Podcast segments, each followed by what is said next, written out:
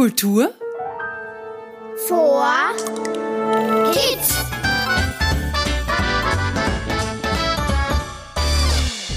Hallo und Servus zu unserem Kultur for Kids Podcast. Ich bin's, der Robert Steiner und heute darf ich endlich mein Versprechen einlösen. Alle, die regelmäßig unsere Folgen lauschen, wissen bestimmt noch, worum es geht, oder?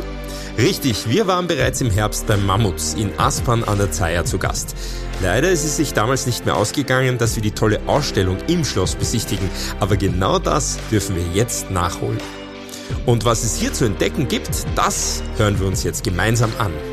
Also los geht's. Kommt mit, begleitet mich nach Aspern an der Zeier. Hier blicken wir gemeinsam hinter die Mauern des Schlosses und erfahren alles über die archäologischen Ausstellungen im Mammuts.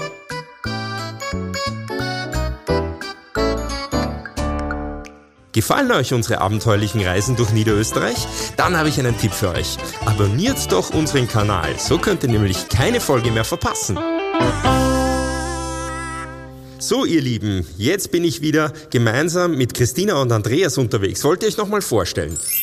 Hallo, ich bin die Christina und ich bin zwölf Jahre alt und ich spiele gern Theater. Wow, toll. Hallo, ich bin der Andreas, äh, zwölf Jahre alt und schaue mir gern Museen an. Das passt ja perfekt. Schön, dass ihr wieder heute mit dabei seid. Ähm, wisst ihr was? Ich würde vorschlagen, wir begeben uns jetzt auf die Suche nach Franz Pieler vom Museum Aspern. Er hat mir nämlich versprochen, dass er uns heute ein bisschen herumführt. Ah, ich glaube, da kommt er gerade. Hallo Franz. Ja, servus Robert, schön, dass ihr da seid. Ich habe schon auf euch gewartet. Perfekt. Vielen Dank, dass wir heute wieder zu Gast sein dürfen hier bei dir. Ich habe schon kurz erzählt, dass wir bereits bei euch im Freigelände zu Gast waren und einiges entdecken durften. Leider ist sich damals nicht ausgegangen, dass wir auch die Ausstellung hier im Schloss besichtigen. Ein riesen Danke, dass du uns und allen Kultur für Kids Hörerinnen das nun ermöglichst. Denn eigentlich ist ja gerade Winterruhe, oder? Drum ist so ruhig. Ja, ja, das stimmt schon. An sich ist Winterruhe, das Museum ist jetzt geschlossen, weil wir keine Heizung im Schloss haben. Und es ist auch finster. Aber wir von der Wissenschaft arbeiten das ganze Jahr durch. Und wenn besonders nette Menschen kommen und Interessierte, dann öffnen wir natürlich trotzdem. Aber stelle ich mir das so vor, dass wenn das Museum geschlossen ist, du hier herumläufst und an diversen Ausstellungen arbeitest? Ja, ja, wir arbeiten an den Ausstellungen natürlich, äh, was wesentlich einfacher ist, wenn kein Besuchsbetrieb ist, weil wir die Vitrinen offen lassen können. Ah, cooler Blick hinter die Kulissen. Und ihr wart ja schon mal hier, ne? Ja. Du auch, Andreas, oder? Ja, auch schon öfters. Genau. Nur nicht viel verraten jetzt, bitte. Franz, start mal los. Ja, ja, ja, gerne.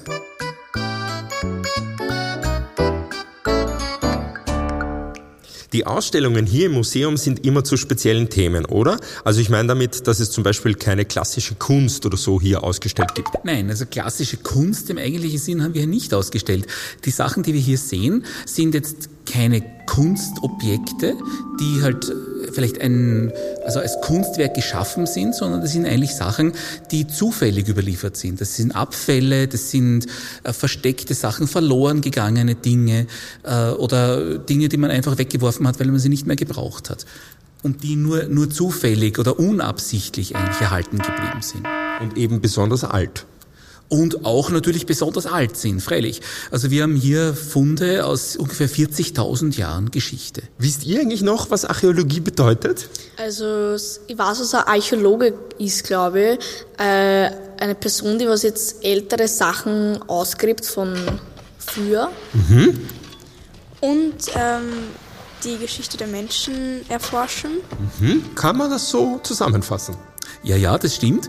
Äh, wobei wir jetzt nicht nur alte Sachen ausgraben.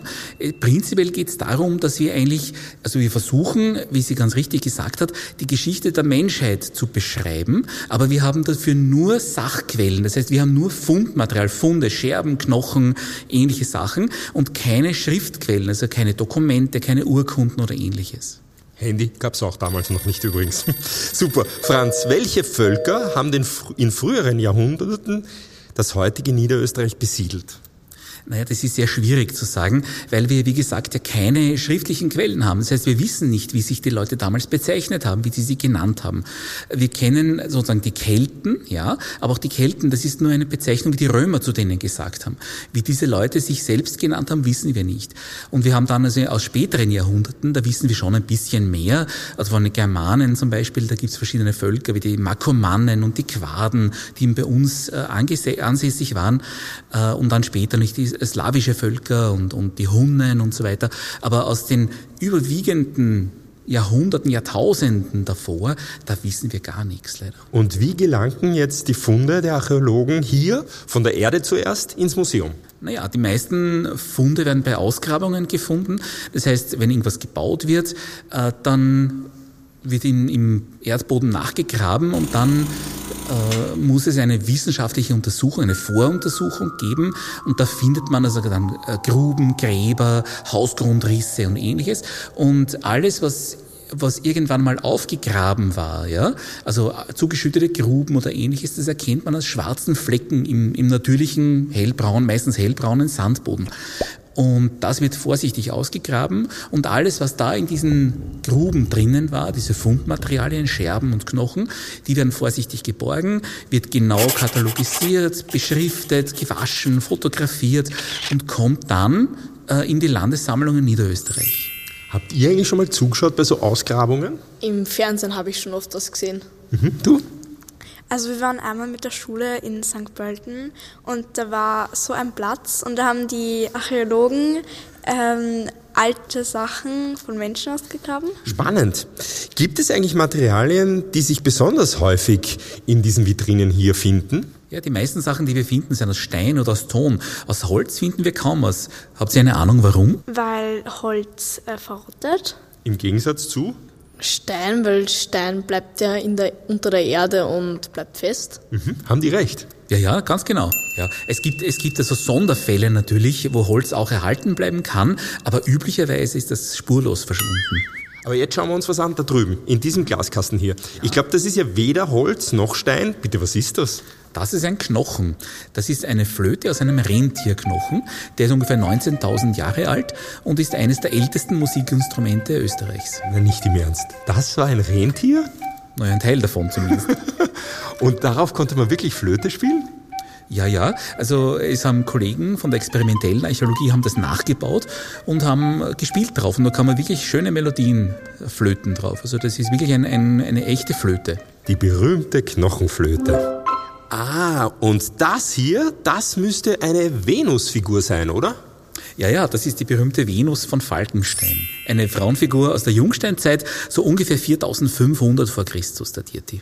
Wow, die ist richtig alt. Wofür glaubt ihr, hat man die damals geschaffen? Vielleicht etwas für die Religion? Mhm. Oder vielleicht wollte jemand einen Menschen nachstellen. Mhm. Nachbauen sozusagen, obwohl es sehr klein ist. Gibt es eine Erklärung, Franz? Naja, Erklärungen gibt es viele natürlich, wobei wir leider nicht wissen, welche wirklich richtig ist. Äh, Faktum ist, es gibt von diesen Figuren, die sind nicht selten, also die gibt es relativ häufig in dieser Zeit, aber ganz, ganz selten, dass die komplett erhalten geblieben sind. Äh, die wurden, wie der Andreas ganz richtig gesagt hat, wahrscheinlich für religiöse Riten verwendet, wo man sie zerschlagen hat. Manche sagen sogar, das könnten Ersatz für Menschenopfer gewesen sein. Wow, dann hast du auch ein bisschen recht, Christina. Nicht schlecht. Und jetzt schauen wir zum nächsten Objekt.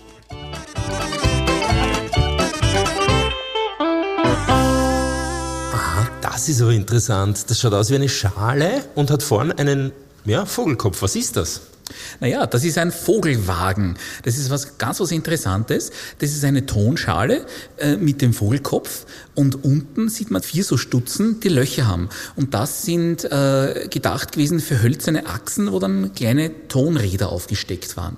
Und das ist ein kleines Wagelchen, mit dem man etwas herumfahren konnte. Ich meine, es ist ja nicht sehr groß, es sind gerade mal so, was sind 25 Zentimeter ungefähr. Aber äh, das hat sicherlich auch eine kultische Funktion gehabt. Äh, man hat eine Zeit lang in der Bronzezeit offenbar geglaubt, dass die Sonne mit einem Boot über den Himmel fährt oder dann im, im, in der Nacht dann quasi wieder an den Ausgangspunkt zurückfährt.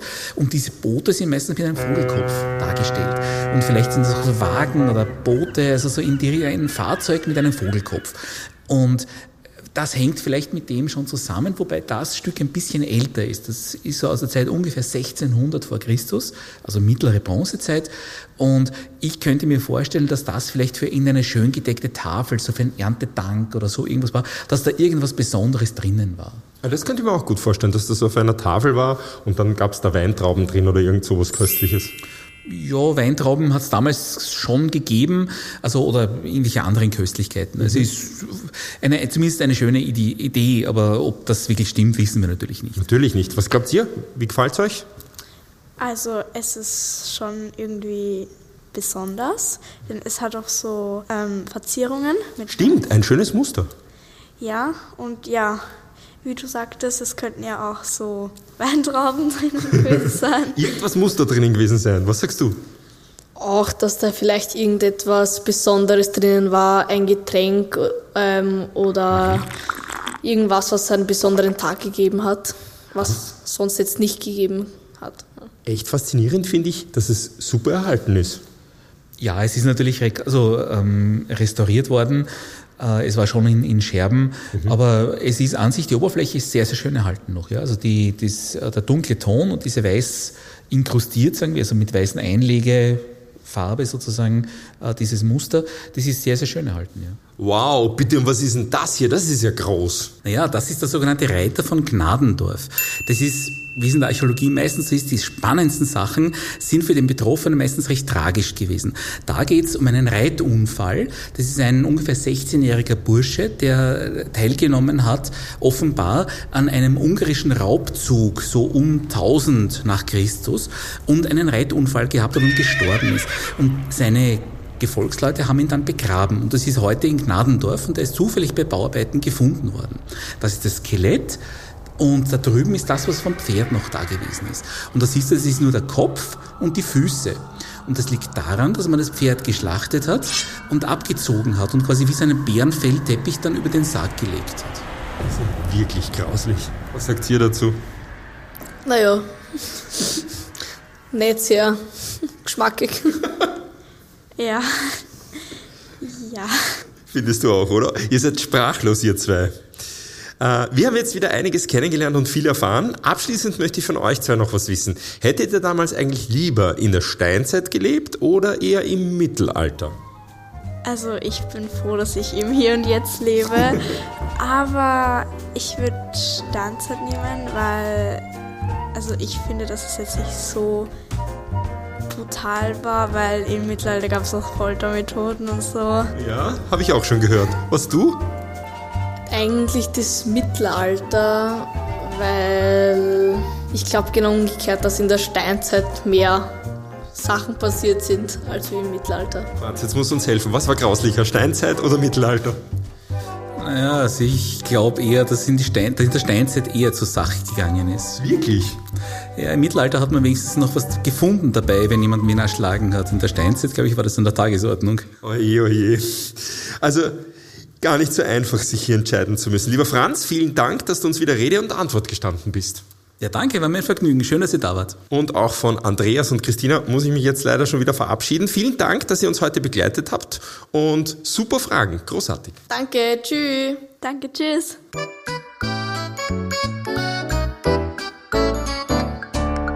Und von euch zu Hause muss ich mich hiermit leider auch schon wieder verabschieden. Ich hoffe, ihr hattet viel Spaß bei unserer spannenden Entdeckungsreise durch die Urgeschichte. Hey, und nicht vergessen, wenn es euch gefallen hat, dann abonniert doch unseren Kanal Kultur for Kids. So könnt ihr keine Folge mehr verpassen. Alle Bastelfans aufgepasst! Für euch haben wir unter www.kulturforkids.at wieder einen tollen Basteltipp. Und diesmal zeigen wir euch, wie ihr eine Flöte aus Trinkhalmen selber basteln könnt. Viel Spaß! Kultur vor Kids.